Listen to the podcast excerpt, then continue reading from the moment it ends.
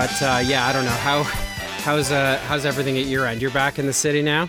Yeah, it's quite remarkable. So I've been out of the continent for over two months, and I just got back to the Michael and us spiritual hometown of Toronto, just at exactly the moment that Luke left town. You are not in Halifax. You're two hours from Halifax. Where are you? What are you doing there? I'm in the middle of nowhere, uh, where it's uh, very beautiful. Yeah, it's just uh, western Nova Scotia, I suppose, southwestern Nova Scotia. My mom's been out here for the past uh, year and a half. My brother as well. Yeah, it's nowhere near Halifax, but uh, that's where we landed a few days ago. And um, yeah, just kind of taking it easy. You know, I still still have to work, uh, which I confess I'm finding it a little more difficult to do than I was hoping. You know, sometimes being in a new space can be very conducive to creativity and inspiration. Uh, this apparently is not one of those times. I don't know how writing is for you, but for me, I'm very routine based. I'm very habit based. I have a, a, workspace at home that I've cultivated pretty meticulously. I have my habits.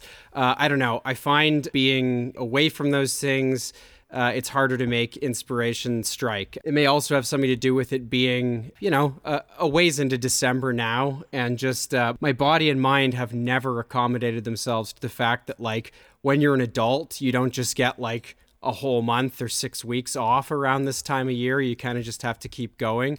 Uh, I am planning to take some time off soon, but uh, I don't know. It's been a it's been a busy year, and I'm finding uh, you know the amount of inspiration, the amount of creativity I have is sometimes finite, and I was certainly feeling that today. But it's very beautiful in Nova Scotia. I mean, I've I've been to Halifax before, but never really properly to the province as a whole. And uh, I mean, it, it just fits every stereotype. Very nice people, lots of uh, really pretty little towns around here old towns uh, looking the ocean with old forts and old lighthouses, incredible breweries. Uh, I've had uh, some of the best stouts and porters out here that I think I've I've ever had. Uh, it's a reminder that in Ontario we have the most I don't know anachronistic and just like plain stupid temperance era laws around uh, the alcohol you can buy and and you know when and where you can drink it. Much more chill and relaxed out here. So from a relaxation standpoint, great. From the standpoint of uh, you know getting work done, uh, not so much. But as a result of me being out here, you uh, you arrived home to find the Gore Lieberman Studios empty. Yeah, I came straight from the airport, uh, suitcase in hand, coming off a nine-hour flight, ready to create content. Uh, but uh, instead, after after camping out for a day or two, I eventually decided to go home. Yeah, it's, it's been nice being back in Toronto. I mean, I, I was just in Berlin for quite a while, and I don't know if you've had the experience if, if you've ever gone anywhere uh, like a famous place or an exotic place or anything like that, where you're seeing very iconic things every day, very historic things every day, and then you return and you're back on your kind of shitty street in Toronto.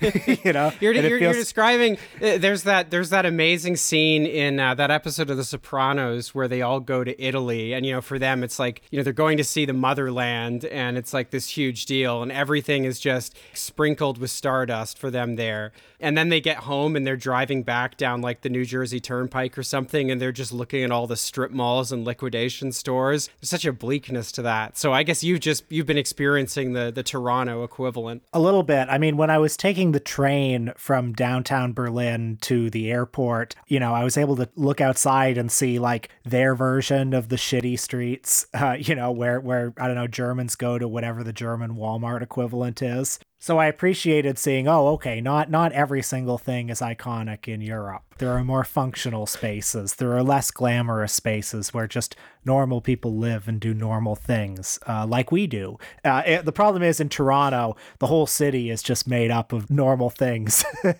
unless you count the CN Tower. it's fu- it's funny though because you know when Europeans come to North America, they experience their own sense of wonder, but for them, it's like they're getting away from all the like beautiful old architecture and like all the all the historic landmarks. Like for them, the sense of wonder is conjured by arriving somewhere where like most things have been built in the last, you know, I don't know, 100 years. Like something that's 200 years old actually counts as pretty old in North America. I can think of like my English cousins arriving in North America and just like being fascinated that, you know, the cities tend to have discernible downtowns that are very built up that you can see from, you know, miles and miles away. It's like you flew back into Toronto and you saw the skyline with, you know, the Scotiabank building and the CN Tower and you thought, oh, well, you know, here I am again, you know, driving from Lester Pearson past all the shitty strip malls and stuff. But like when my cousins fly into Toronto and they see the same skyline, they think they're looking at the Emerald City. Well, uh, I can them that they are wrong. Uh, nevertheless, it's nice to be back in Toronto. Nice to see my friends again. Nice to collect my mail. Nice to see my little puppy again. There are definite benefits. Well, I've got a story of interest I want to share with you off the top here. This concerns something I wrote about a bit earlier this year uh, namely NFTs. This specifically has to do with the uh, the Bored Ape uh, NFTs, which were, I guess, you, it's fair to say, pretty much synonymous with the whole uh, NFT phenomenon. This was the Bored Ape Yacht Club uh, NFTs, and people uh, may have remembered. And you have some investment tips for us. yeah, that's right. I want to talk to you all about a very exciting opportunity, which cool people are talking about, and you're not going to want to miss it. I don't know. People may have memory hold this, but earlier this year, it was back at the end of January February, uh, there was this very bizarre segment on the Tonight Show with Jimmy Fallon, where you know Paris Hilton was on there, and you know the two of them have this very I don't know awkward and strange back and forth. I mean, you know, if you haven't seen it, I, I would recommend looking it up and watching uh you know watching a few minutes of it. Since then, Forbes has named you one of the 50 top uh, 50 most influential people in the NFT space. So congrats on that. Thank you know uh, what you're doing. Thank you. I'm so proud. I love being a part of this community and being a voice and sharing my platform and just getting the word out there because I think it's just such an incredible thing to be a part of. Yeah, I, I got I, I jumped in. I know, I heard. I'm I, so happy I taught you what they were. You did. You taught me what's up, and then I bought an ape.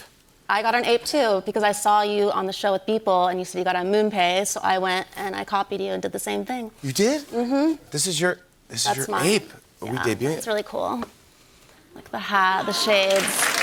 And what? How did you? Pick? Um, I mean, I remember people joking around at the time that you know it seemed like this was like a hostage situation or something. There's just something uncannily strange about this back and forth. Like it, it seems like uh, you know scripted banter or something. They're doing a sort of uh, you know infomercial for NFTs, but you know the whole thing is under the guise of like it's just this you know really really cool opportunity, this cool community that I'm really excited to be a part of. Um, and you know they go back and forth for a while, and then I think at the end of it, you know Paris Hilton did uh, her own version of the Oprah giving everyone a car where like everybody got an NFT. I can't remember if it was a, a Bored Yacht NFT. Uh, anyway, uh, the Hollywood Reporter broke the story a few days ago that uh, there's now a class action lawsuit against a number of these A-list celebrities for misleading their followers into buying NFTs. I want to read a bit from this piece in Mashable by Matt Binder. Jimmy Fallon, Paris Hilton, and a slew of celebrities sued over promoting Bored Ape Yacht Club NFTs. Who can forget the cringeworthy interview on The Tonight Show with Jimmy Fallon earlier this year, where host Fallon and Paris Hilton gushed over their Bored Ape Yacht Club NFTs?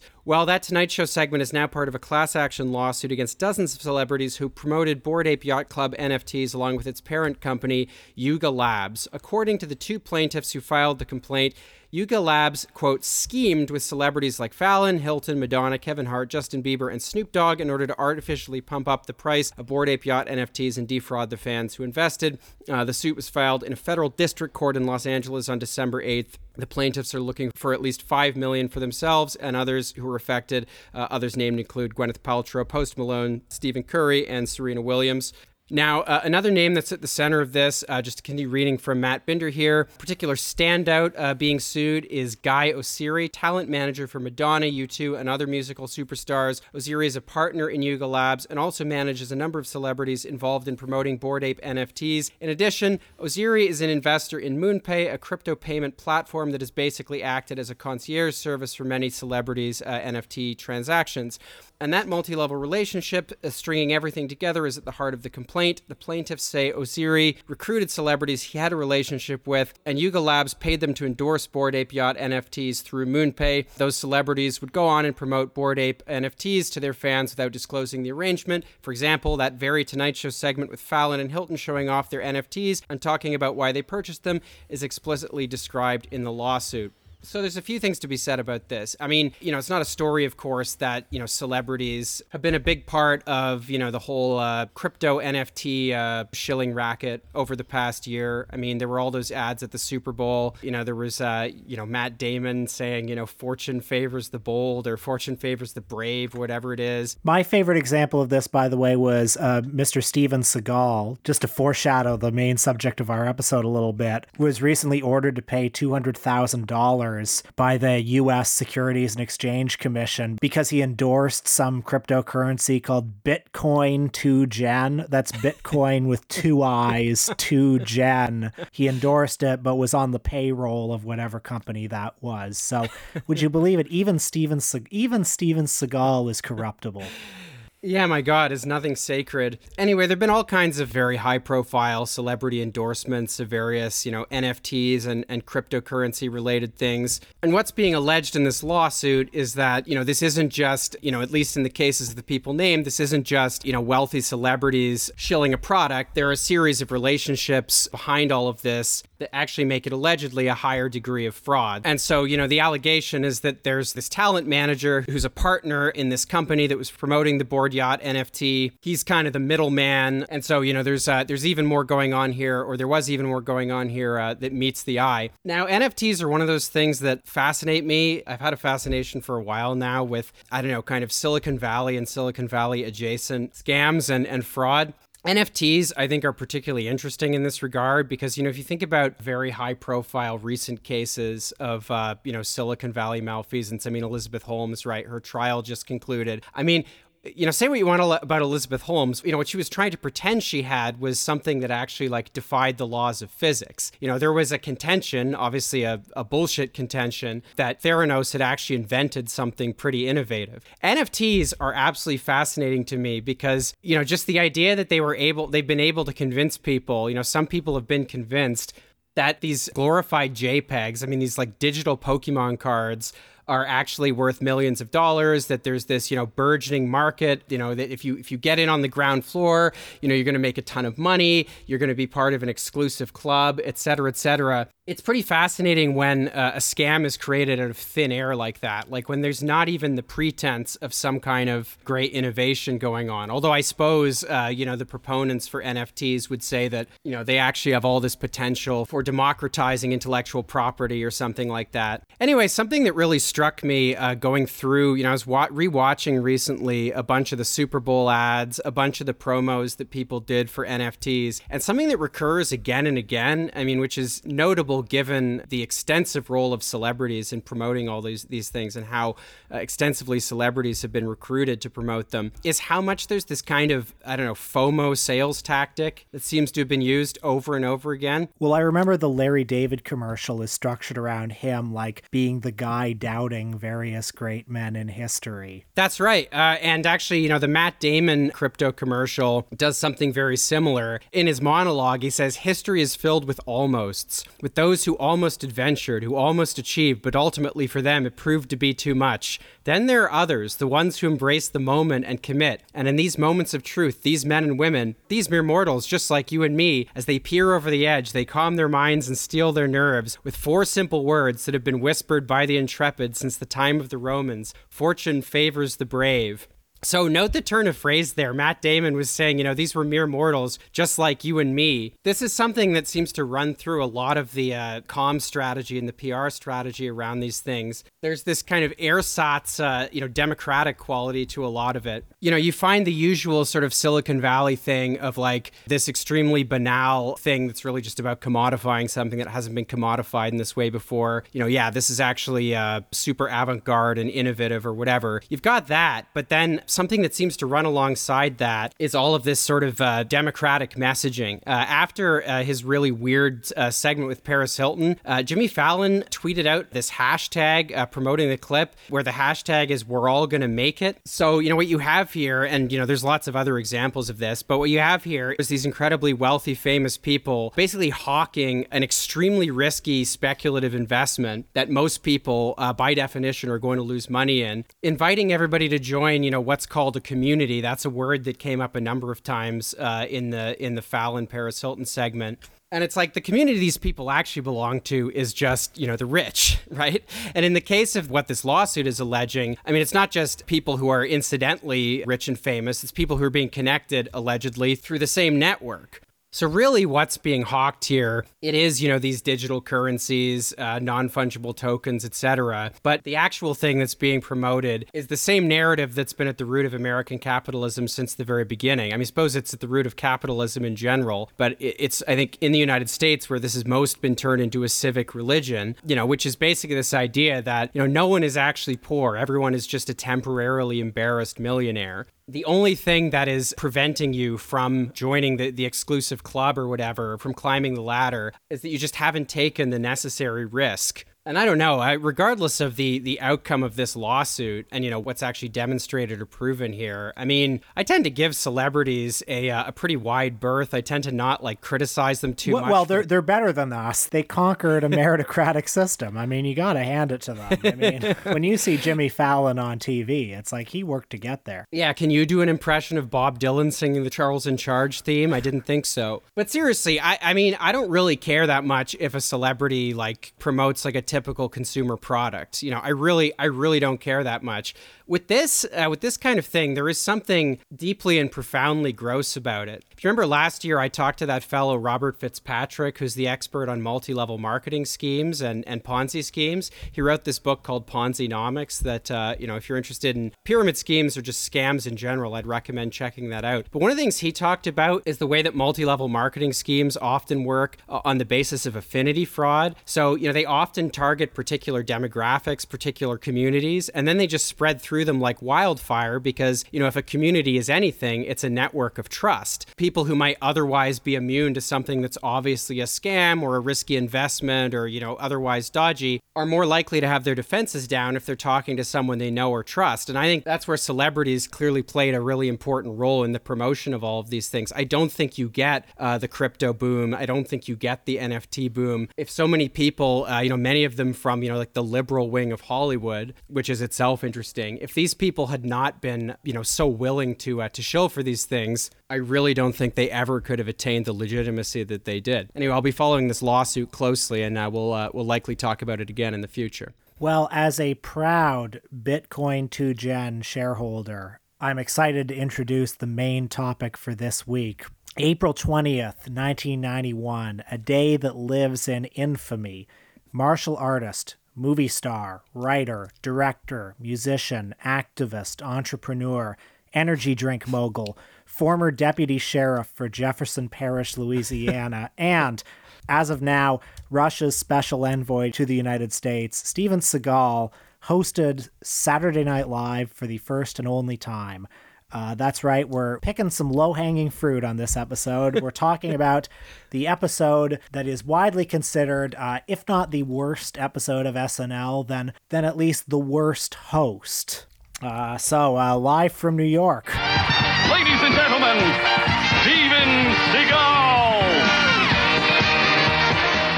So I'll just say, you know, I'm an SNL super fan in the sense that I've seen virtually every episode of it from 1975 to the mid 2000s. It was on every day after school on the Comedy Network when I was a kid. So I just saw all of it basically within the span of like a year and a half including this episode. I vividly remember watching this episode on TV when I was like nine or 10 years old. Well, so you must have watched it as a rerun then. Correct. I, w- I was not alive in 1975. I didn't I didn't see uh, the Ralph Nader hosted episode or the Milton Berle hosted episode in their original runs, but but I did catch them both on the Comedy Network much later on. And did you catch the Seagal episode? The first episode I saw when it aired was 1996 Jim Carrey hosting, which was a I mean, at age 7 I was it was just like comedy nirvana to me watching Jim Carrey host that show. and as an SNL super fan, I, I mean I'm I'm much more interested really in SNL lore than I am in the show itself. Um, there's a book called Live from New York that's this big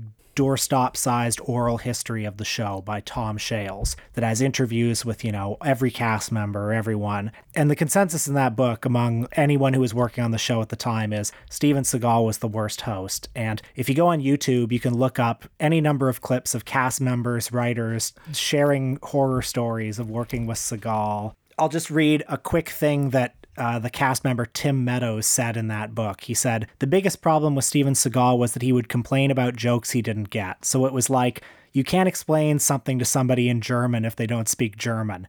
He just wasn't funny, and he was very critical of the cast and writing staff. He didn't realize that you can't tell somebody they're stupid on Wednesday and expect them to continue writing for you on Saturday. There's also a story in the book, and I saw a disgraced Senator Al Franken say it in a YouTube video as well, that Seagal would like pitch ideas for sketches. Um, and one of his ideas was, and and I'm sorry, this is quite a this is quite an upsetting uh, sketch idea. He said he wanted to do a sketch where he played a psychiatrist who hypnotizes a woman and then has sex with her while she's under hypnosis. And then when she comes back into consciousness, he says, You got to come back every week. That was one of Seagal's ideas for a comedy sketch, which, if you know anything about Steven Seagal's personal life, um, you know, not a huge surprise he would pitch an idea like that. So that that's the caliber of man we're dealing with watching this episode again, first of all, I was kind of surprised by how little of Steven Seagal is in it. They keep him off screen for as much as possible. There are two very long sketches involving pretty much the entire cast that rest heavily on celebrity impersonations that feel like exercises in how can we create as much of this show as possible without Steven Seagal in it. But what particularly struck me was just this episode is a, an amazing time capsule of something from 1991. You know, this show is ephemeral by design. Obviously, over the course of 50 years, there are sketches that have gone down as classics. But if you watch any episode, watching any episode from the run of the show is like watching something in a different language. You know, the cultural references are so of the moment. The context that made things funny, if they were indeed funny at the time, is gone. so it, it's just it's just kind of a peculiar experience. There's maybe two funny minutes in this entire episode. I have to say, I laughed exactly once, and it's a scene where uh, it has Steven Seagal and Chris Farley and someone else, and I don't even remember what the setup was. Deadly, uh, but a deadly woman's sketch. but but the actress who's in the scene, you know, says to Chris Farley something about like, "Oh, that's okay. I'm sure your I'm sure your mom is beautiful in other ways." And then there's a pause, and he just says, "No." that was the only thing that I found funny. And honestly, it's all relative because I did not laugh once throughout the rest of the episode. I do think we should probably do a little more work to justify why on earth we're talking about this at all, apart from the uh, the nakedly cynical reason of uh, you know just needing to produce content for this hamster wheel of a podcast that we've uh, shackled ourselves to. You know, there are times on this podcast where we watch art films. There are times when we talk about things that are very uh, relevant and pressing uh, in the news. There are things that are old but actually, uh, you know, are made relevant or made relevant again because of things that are going on. Uh, and then there's stuff like this, which you know, uh, you know, you don't so much watch an episode of SNL from 1991 as just sort of experience it.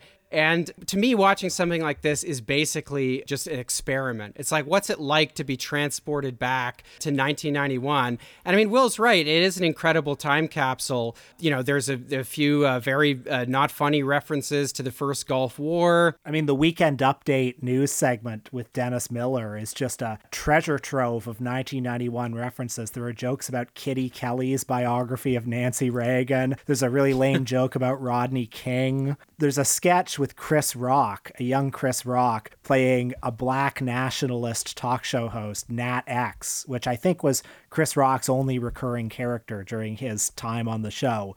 Which the premise of it is basically uh, imagine if a black person had a talk show you know that's the 1991 of it all i mean that would not be that would not be a very compelling premise now but at the time it was considered so funny that he got to do it in show after show after show So cards on the table, unlike Will, I'm not an SNL head. SNL was not on TV where I grew up. I had like three channels. None of them had SNL. I used to see them at my local blockbuster where they'd have those things where it was like the best of Dana Carvey, the best of Chris Farley, whatever. And I think because of that, I had a vague sense that like you know like that that was the first time as a kid where i sort of uh, was exposed to the idea that classic sketch comedy is like a form of literature or whatever. Uh, but beyond that, I don't really have much of a relationship with SNL. So I think that made uh, watching this even more illegible for me than it did for Will. Like the whole time I was just sitting there trying to put myself in the headspace of someone in 1991 who would enjoy this uh, or who could, or who would even uh, like understand it. And I found myself uh, very rarely uh, able to do so. It just it just did not scan for me at all, and it made me wonder. Just as an aside, given the kind of accelerated pace of culture today as opposed to in 1991, imagine you know a version of our podcast. I don't know, uh, 35 years from now, uh, where people are looking back at like you know memes from 2022, or imagine you know people watching the Jimmy Fallon Paris Hilton bored ape segment imagine how completely illegible that is going to be. Yes, I found this very difficult to understand. Yes, I did not find this funny or even uh, really legible, but I want to put to you that in 20 or 30 years, you know, the culture as it exists now is just going to be completely opaque to people of future generations. I think there's something to that. So, in that spirit, let's try to be gentle to Dana Carvey. Let's try to be gentle to Kevin Nealon and the whole gang, uh, and and try to tr- tr- try to give them the benefit of the doubt that perhaps some of this was funny in 1991. Um, Well, I'll tell you what's definitely very funny is Dana Carvey's uh, excellent and biting uh, George H.W. Bush, uh, man. his his satirical impression, which you know I've seen that a number of times. I think we talked about it on the show before because like didn't he do like a tribute or something? Didn't he do it again like in the last few years? I mean, maybe. I know he did it for George H.W. Bush himself at the White House in the waning days of his administration. Well, this episode comes out guns ablazing right out of the gate because the bootleg copy that we watched on archive.org. Like it was taped off TV in 1991, and it opens with like a message from Dana Carvey that was recorded for whatever NBC affiliate this was taped off of, like I don't know NBC Oklahoma or something. And it's just Dana Carvey without makeup, sitting in a chair, being like, well, hey there, it's uh, George Bush. Uh, wouldn't be prudent. Uh, be sure to be sure to watch uh, WNBC Oklahoma. Wouldn't be prudent. You know, just he's not even dressed up as the character. He's just like saying buzzwords. Well, I, I remember when we talked about this. It was when George H.W. Bush died, and Dana Carvey wrote a thing in the New York Times about how decent he was, or whatever, and about how the great thing about his uh, impression of George H.W. Bush is that, you know, George H.W. Bush actually liked it because, you know, there was nothing malicious. So Dana Carvey was patting himself on the back that, you know, like the great thing about my impre- my satirical impression is that it, was so utterly toothless as satire that the powerful guy it was making fun of uh, actually liked it. And yeah, as far as I can tell, it did not really extend beyond the catchphrase uh, wouldn't wouldn't be prudent. So, to what you were saying earlier, I do think the difference between us is a lot of this show is more legible to me than it is to you. And I think, case in point, the first sketch of the evening, the Hans and Franz cold open. So, I'm going to try to explain this to you in a way that hopefully you and everyone can understand. Yeah, there's there's a lot there's a lot of levels to this joke. I, I hope you're uh, hope you're up to the task of explaining it for the listeners. So, Hans and Franz were one of the most popular, or two of the most popular characters on the show of the time. Uh, they were played by Dana Carvey and Kevin Nealon, and they were two uh, muscle men. The actors wore padding under their sweatshirts. Uh, and they spoke in really bad Austrian accents, and their heroes were Arnold Schwarzenegger. And on every sketch, every episode, they were on practically every episode at this time. They'd say, "I, we are Hans, we are Franz, and we want to pump you up." Okay, you are. I need to. I need to interrupt you because you're actually blowing my mind just already with this detail right out of the gate. You're telling me, you're sharing with me that these were recurring characters because watching this, I just assumed, like, th- you know, like th- they did this whole bit because like it's a setup to you know Steven Seagal, you know, this like comparison between Arnold and Steven Seagal, so that Steven Seagal can boast about how he could beat up Arnold or whatever. And instead, you're telling me that they came out and did this shtick, like like weekly. I mean, there's. I feel like the characters are not uh, as fully fleshed out as they might might otherwise have been. Well, what do you need to know? Uh, Arnold Schwarzenegger was at the height of his popularity at the time. This was the year of Terminator 2. Arnold was everywhere, and so these guys, you see, they they idolize Arnold. They talk like Arnold because he's got an Austrian accent, which is very funny. But they're also like kind of dumb. So that that's kind of the premise. They're Arnold fans who are dumb and talk like him. Now, the setup for this sketch is they're you know they're doing their usual thing they're talking about how much they love arnold how much they love bodybuilding then they start talking about some of the other action stars they start talking about that wimp steven seagal with his little ponytail and his little arms and who should sneak up from behind but steven seagal himself Look, fellas, let's not confuse the issue here. I don't want to compare myself to these other stars. They're great and everything like that, but what I do is unique. You know Yeah, what that- I'm saying? yeah, that's true. Absolutely. Yeah, Yeah, yeah, that's right. Yeah, Yeah. yeah, I got a point. Yeah. See, um, I follow Zen. Oh, yeah, yeah, sure. We know Zen. Yeah, fir- yeah, that's right. First we lift the barbell, then we lift another. Yeah, then another. Then another. Yeah, and then we are done. Now, uh, some of the lore behind this is that Seagal really had to be talked into this sketch. He was deeply offended by the premise of these guys saying that Arnold Schwarzenegger could beat him up. Uh, there are interviews with cast members and writers saying that he would mope when this was being rehearsed, saying, If Arnold was here, I'd kick his fucking ass. Originally, the sketch was going to be that Hans and Franz beat Steven Seagal up but it had to be written so that he comes in and he sort of he sort of shows them he sort of shows them how strong he is and they have to apologize so an already weak premise what if the two wacky muscle guys beat up an action star is rendered even weaker by just having the action star be cool and not doing anything self-deprecating. So this sketch is incredibly rich. There's just so much going on here. This is something for the time capsule. Now, as for Steven Seagal, I mean, throughout the show, he makes a number of appearances. He's a very awkward uh, stage presence. He fumbles over his cue cards many times. My favorite bit in the whole episode is there's an action movie spoof early on, right after the monologue, where it eventually leads into him beating up Rob Schneider as the making copies guy. That was another recurring character on the show, making copies. He's a he's a guy. okay, I have to explain this. Rob Schneider played a guy who was at an office okay and people would go use the copy machine and he'd be like hey it's rich the rich meister making copies making copies the rich meister. That's basically what he would do. The archetype was that annoying guy at your office who's annoying you so that was a sketch that was like they did 20 of these Another another very multifaceted character. yeah, I mean, the premises are easy to explain, but why it was supposed to be funny is much harder to explain. Anyway, the premise of the sketch is that this character meets uh, Steven Seagal, and he's in a Steven Seagal action movie. And there's one bit in this that I think is so funny where Phil Hartman's playing like the chief of police. Now I've got the ACLU up my behind, and the DA has to throw out these indictments. I caught these two guys with three kilos of cocaine. What do you think they were doing with a making shark for girls softball games? What do you think they were doing with a making chalk for girls softball games? The delivery of that, just beautiful. My other favorite Seagal appearance in this is in the Nat X sketch. That's Chris Rock as the black nationalist talk show host. Um, again, that's the whole premise of the sketch. Uh, Seagal appears as Andrew Dice Clay. And I don't know any of the lore behind this, but you can just tell. They had Steven Seagal in the office and they're like, well, well, what can we do with this guy? What can we possibly do with what's a, who's a celebrity who looks and sounds kind of like Seagal that he's really not going to have to do any work to master? Well, Andrew Dice Clay. So the whole premise of Andrew Dice Clay being on this like black nationalist talk show is, is never quite convincingly elucidated.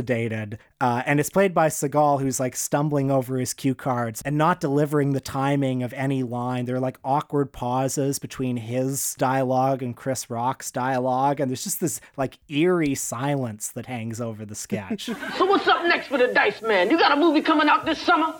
No. How about next summer?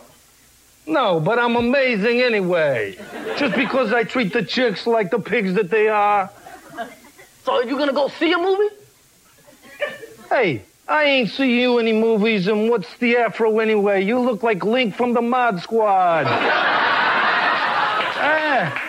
Oh, it's 1991. You know, why don't you cut it square? Bada bing. Oh. Eh. All right, cracker boy.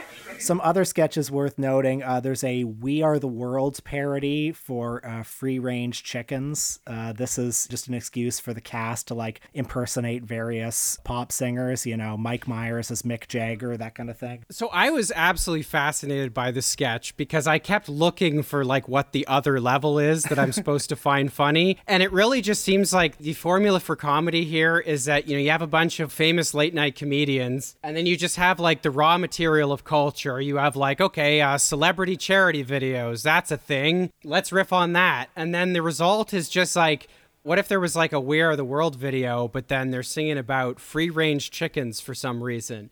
And the sketch never gets beyond that. Like, it's not so much comedy as it is just a kind of cultural mashup that I guess is just inherently funny to some people. Or maybe, like, maybe it was funny in 1991. I don't know. Comedy is very context specific. Well, getting back to the Hans and Franz bit, I mean, maybe it was funnier in a time when, like, to do an Arnold Schwarzenegger impression now is not very funny. We've had 40, maybe f- almost 50 years of Arnold Schwarzenegger impressions at this point. He's a very familiar cultural icon, and more to the point, he's not a relevant cultural icon anymore. It's been a long time since he's been in the in the popular consciousness. But at the time, everyone was going to see Arnold Schwarzenegger movies. Arnold Schwarzenegger was in the air, and therefore, to reference him, his ubiquity did a lot of the work. Um, I think it's the same with George H.W. Bush as well. I mean, it seems to be the same impulse that exists today in relation to SNL, where some people find it very funny to, you know, you have like you have the news, and that's very serious, and you you know you watch you watch the news, you find out what's going on, and it's like, what if people like did the news but in silly voices? And for some people, that is just like the funniest thing in the world, and uh, that is as elusive to me today, watching SNL today, as it is watching an episode of it from 1991. I mean, I just I just don't get it. I do think something that has changed, and I don't know if there's one reason for this, maybe social media has something to do with it. There's more of an expectation for SNL and for other comedy shows that they they take a stand more. There's more of an expectation that comedy be used in the service of good or used righteously, which I don't think was the case here, right? Well, like well, and that's useful to think about today because I think, you know, a lot of us like to think, you know, comedy isn't funny anymore because it's just, you know, on the right, it's just people complaining about cancel culture or talking about how millennials, you know, want to use their, uh, I don't know, their, their gender degrees to buy uh, pumpkin spice lattes or whatever it is. And, you know, then on the other side, it's just, you know, libs complaining about Donald Trump or whatever. And we think, well, remember when comedy wasn't didactic, when it was just more spontaneous and random and unmoored uh, from one side or the other of the cultural divide. Wouldn't that be a lot funnier? And you watch this, and it's like, wouldn't no. be prudent. Not gonna do it.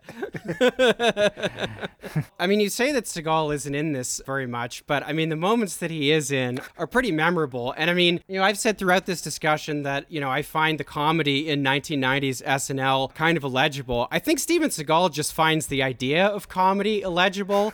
like, it doesn't seem like he's able to process the idea that he's supposed to be in character. You know, you talked about the Hans and Franz sketch or whatever that he made them rewrite. And I mean, so many of the moments he appears in this episode, the joke is like, what if Steven Seagal was a badass? Like, there's no, there's no joke. What if Steven Seagal was a tough guy who beat people up? Uh, and in his monologue at the beginning, where he's kind of introducing himself, and he says, My movies are not just about action, and I like to explore the mythical poet and the warrior that has all but vanished in modern society, the relationship between man and God, the struggle of the common man against politically corrupt systems. And he just delivers that completely deadpan, uh, and then starts noodling on the guitar to the tune of Everybody Loves Kung Fu Fighting.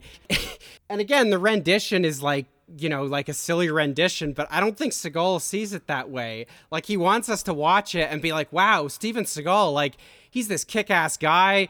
He can beat up anyone. He could beat up Arnold Schwarzenegger. Uh, and he's hosting SNL and he was in the CIA and he can wail on the guitar. Like that's the only level that exists here for Seagal. Well, I think the last sketch that we should address on that note is the oh, la- it, it is the last sketch of the evening. Which I mean, what you got to understand watching this episode is that every sketch involving Seagal was clearly a complex negotiation that led to this point. Because yeah, none of them poke any fun at him. You know, the the one that you alluded to earlier of him as like you know the girl's dad and Chris Farley is going to take her on a date, and he's just a badass around Chris Farley. It's all that. It's just yeah. What if Steve Steven Seagal was a badass. Well, apparently, the last sketch of the evening, buried in the five minutes to one slot, is just a pastiche of a Steven Seagal action movie with no jokes, actually. the character the character is Brace Steele as Greenpeace photographer. I think that's the name of the sketch. And I mean, the premise of this one is that Exxon, uh, folks, they're they're polluting the planet. They're, they're bad to the environment, and uh, Steven Seagal is an intrepid but also uh, extremely tough and high tea Greenpeace photographer who, would you believe it, is actually prepared to defy uh, the mantra of nonviolence that you think a guy in his uh, position uh, should adhere to. Gentlemen, good news. The judge has just reduced our fine for the Alaskan spill from $2 billion to $160, payable in easy installment. What? That's right, Steele. You heard me. $160. Oh, don't worry. It'll be reduced on appeal. Now that makes me violent.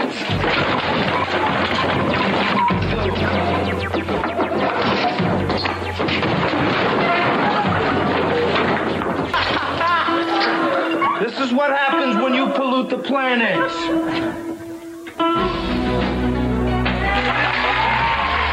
I'm not convinced there is a joke in this sketch. I know that this was a sketch that he basically, you know, mostly wrote himself and insisted be on the show. Uh, By all accounts, this was a command performance. But is the joke supposed to be that he's a photographer, that he's a Greenpeace photographer? Like, is that considered not an alpha uh, profession for him to have? Because I know, I, I can imagine a Steven Seagal action movie where he plays a Greenpeace photographer. I mean, it's it's a, gen- a genuinely indistinguishable premise from like On Deadly Ground or something like that. Yeah, I mean, I'd honestly be astonished if such a movie didn't already exist best and I mean, this is the thing that is so, I don't know, weirdly fascinating about Steven Seagal. I think it's why, you know, despite being such a horrible man and such a horrible actor, you know, there is something just weirdly compelling about him. And it is that no matter how crappy the movie he's in, no matter how implausible uh, his self presentation is, uh, no matter how, as in the case of this episode, no matter how unfunny he is, he just never deviates from the most intensely self serious presentation.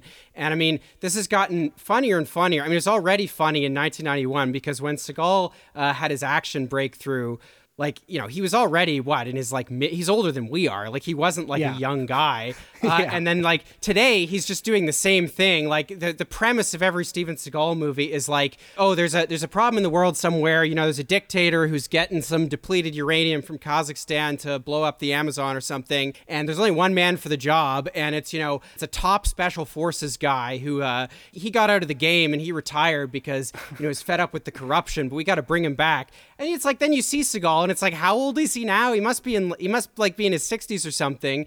And it's like he can barely pull off the like alpha irresistible to women like tough guy shtick like when this SNL sketch came out. And like now he's still doing the exact same shtick, but you're looking at a man who looks like he's 75 if he's a day. If I can say one thing in semi defense of Steven Seagal, it's that in that first run of like five movies, basically up to and including the point that he did this episode, there was a reason he was famous. And you know, time has revealed a lot of that to be fraudulent, but but at the time, nobody else has this screen presence. Nobody else talks this way. Nobody else moves his body this way nobody else talks in this particular monotone and like wears his hair this way. And as you said is as self-serious. Those first couple of movies when he can still sort of move it is weirdly compelling. If you watch above the law if you watch if you watch hard to kill and you try to push out of your mind the image of him like eating carrots in russia or you know the image of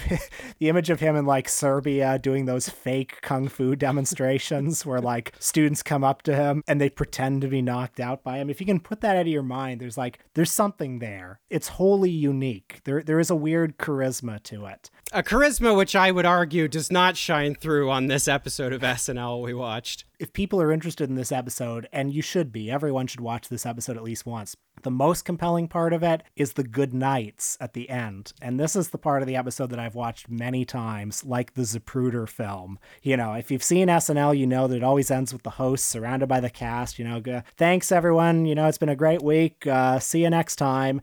And then everybody like hugs and shakes hands just watch this, you know, watch it frame by frame. Watch the looks on the faces of Rob Schneider and David Spade and and Tim Meadows and all these people as they're as they're shaking hands with him. And also just look at Steven Seagal's body in relation to all these people. Like he's a genuinely like enormous man and he genuinely moves his body in a way that that like a human being doesn't.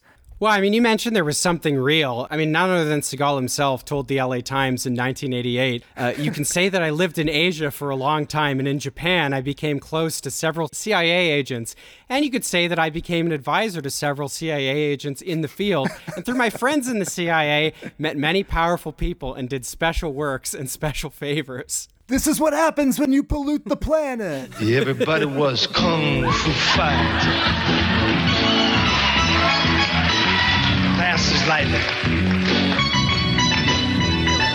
It was a little bit frightening. They were going with expert timing. Well, there was a funky China man, funky Chinatown. They were chopping them up, chopping them down. There was Funky Billy Chin and little Sammy Chung. I was kung fu fighting. Those cats were fast and lightning. Was a little bit frightening. But it comes with. We got a real great show tonight. Michael Bolton's here. We'll be right back.